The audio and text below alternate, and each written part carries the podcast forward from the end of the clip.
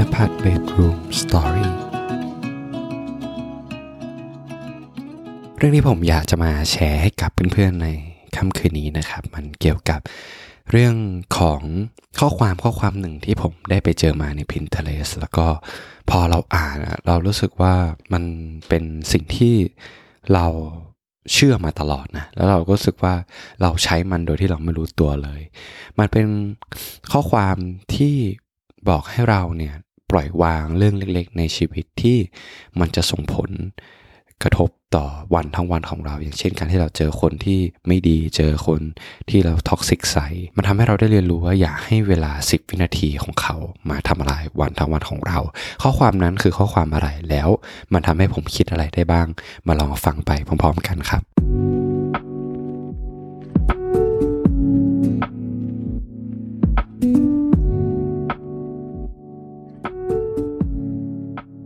สวัสดีครับเพื่อนๆทุกคนครับยินดีต้อนรับเพื่อนๆเข้าสู่ เพื่อนการคุยจนเด็กโดยมาอยู่กับผมโฟกนภัทรนะครับที่จะมาชวนเพื่อนๆมานอนคุยกันก่อนนอน เกี่ยวกับเรื่องของธรรมดาของชีวิต ที่ทำให้เราได้เติบโตขึ้น เหมือนกับนิทานก่อนจบวันที่เราจะมาตกตะกอนความคิดไปพร้อมๆกัน ผมก็หวังว่าเรื่องราวเหล่านี้เนี่ยจะทำให้เพื่อนๆเหงาน้อยลง แล้วก็ตื่นขึ้นมาด้วยรอยยิ้มบนใบหน้านะครับ ก็เรื่องที่ผมอยากจะมาแชร์ให้กับเพื่อนๆใน ตอนนี้เนี่ย มันเป็นข้อความหนึ่งที่เราได้ไปอ่านแล้วเราก็รู้สึกว่า มันมีประโยชน์กับตัวเรามาก ๆ เลยแล้วมันทำให้เราได้คิดอะไรได้หลาย ๆ อย่างนะก็คือข้อความที่ว่าถ้าเรามีเงินอยู่ 86,400 ดอลลาร์ในบัญชีของเรา แล้วมีบางคนขโมยเงิน 10 ดอลลาร์จากเราไป เราจะโกรธแล้วเราจะลืม 86,390 ดอลลาร์ไป เพื่อที่เราจะหวังว่าเราจะได้รับเงิน 10 ดอลลาร์คืนมาหรือเปล่า หรือว่าเราจะช่างมันแล้วก็ใช้ชีวิตต่อไป เพราะยังไงเราก็มีเงิน 80,000 กว่า อยู่ในบัญชีของเราอยู่แล้ว แน่นอนว่าทุกคนก็บอกว่าเฮ้ยสิดอลลาร์มันเป็นอะไรที่แบบน้อยนิดมากถ้าเปรียบเทียบกับ 80,000กว่าดอลลาร์ที่เรามีอยู่ในแบงค์ใช่ไหมเพราะฉะนั้นเราก็บอกว่าอะก็ช่างมัน แล้วก็ใช้ชีวิตต่อไปอย่าไปสนใจมันเลย ถ้าเปรียบเทียบกับชีวิตของเราเนี่ยเราก็มี 86,400 วินาทีในทุกๆวันเหมือนกัน เพราะฉะนั้นเนี่ยอย่าให้บางคนที่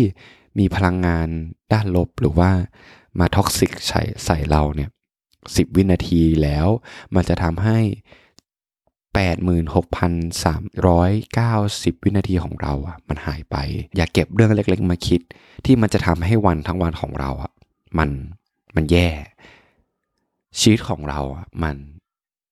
มีมากกว่านั้น ซึ่งมันเป็นข้อความที่ผมแปลมาจากภาษาอังกฤษอีกทีนะฮะ แล้วมาทำให้ผมได้มองในหลาย ๆ ช่วงของชีวิตของเรามาก ๆ เลยว่าเราจะมักจะมีเพื่อนของเรา ในทุกๆ ครั้งที่แบบเรานั่งรถไปกับเขา แล้วพอเขาเจอคนขับรถไม่ดีนิดหน่อย แล้วก็แบบอารมณ์เสียไปเลย แล้วก็จะหยิบเรื่องนั้นมาพูดซ้ำแล้วซ้าเล่าเรามักจะมีเพื่อนแบบเนี้ยอยู่ในรอบตัวเราใช่ไหม แล้วเราก็รู้สึกว่าเฮ้ยมันจะเป็นอะไรที่เหนื่อยมากๆเลยนะเว้ยถ้าเราหยิบเอาแต่เรื่องแบบเรื่องพวกเนี้ยเอามาแบบมานั่งคิดอะแล้วผมก็คิดว่าไอ้เรื่องเนี้ยที่เราแบบมาแชร์ข้อความเนี้ยก็ก็อยากจะให้กำลังใจกับเพื่อนๆแล้วก็อยากจะมาเอาใจช่วยเพื่อนๆละกันที่กำลังเจอเหตุการณ์ที่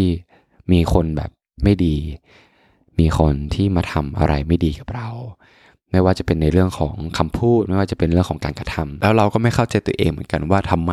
เราถึงเอาเรื่องนี้หยิบมาย้ำคิดย้ำทำแล้วยิ่งเราคิดเราก็ยิ่งรู้สึกรุนแรงขึ้นเรื่อยๆ ทั้งทางที่บางทีแล้ว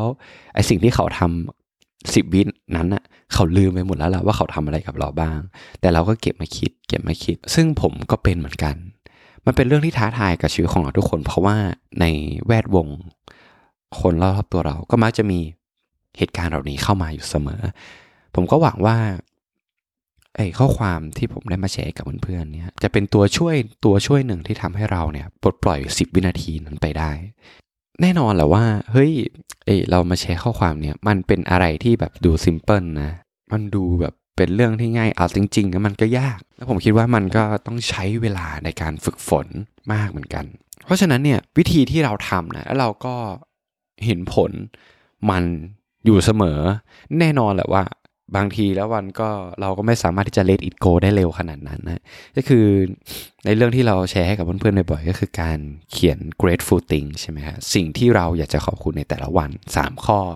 simple simple เราเชื่อว่าถ้าเราทำมันทุกวันนะเราจะฝึกให้สมองของเรามองหาเรื่องดีๆของชีวิต แล้ว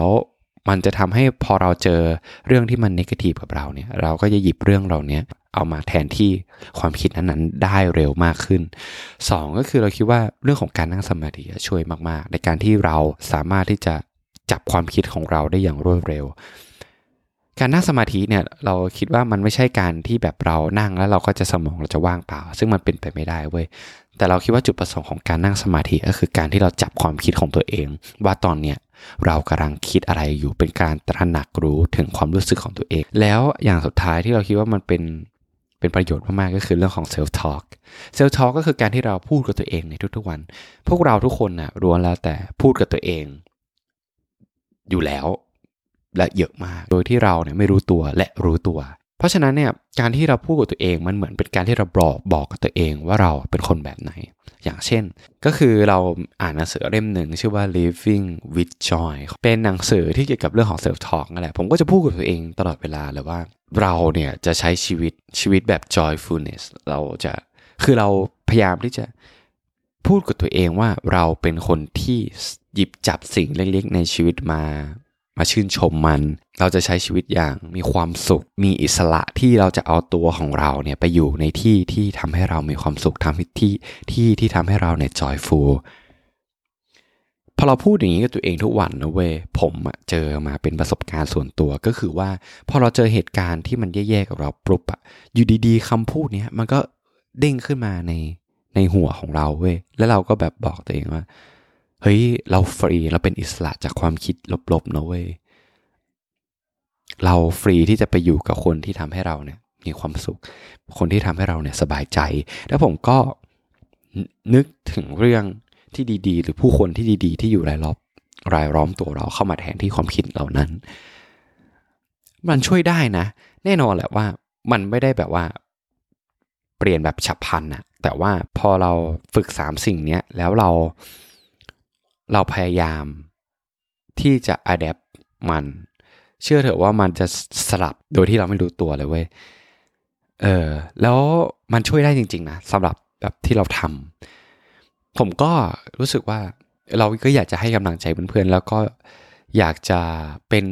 ส่วนหนึ่งละกันที่ทำให้เพื่อนๆแบบสบายใจมากขึ้นนะก็คือเรื่องของวิธีที่เราอัดแอปกับตัวเราแล้วมันเห็นผลนะมาฝึกฝนไปด้วยกันนะฮะแล้วแล้วเรามาเรียนรู้ที่จะเป็นอิสระจาก 10 วินาทีเหล่านั้นกันเถอะ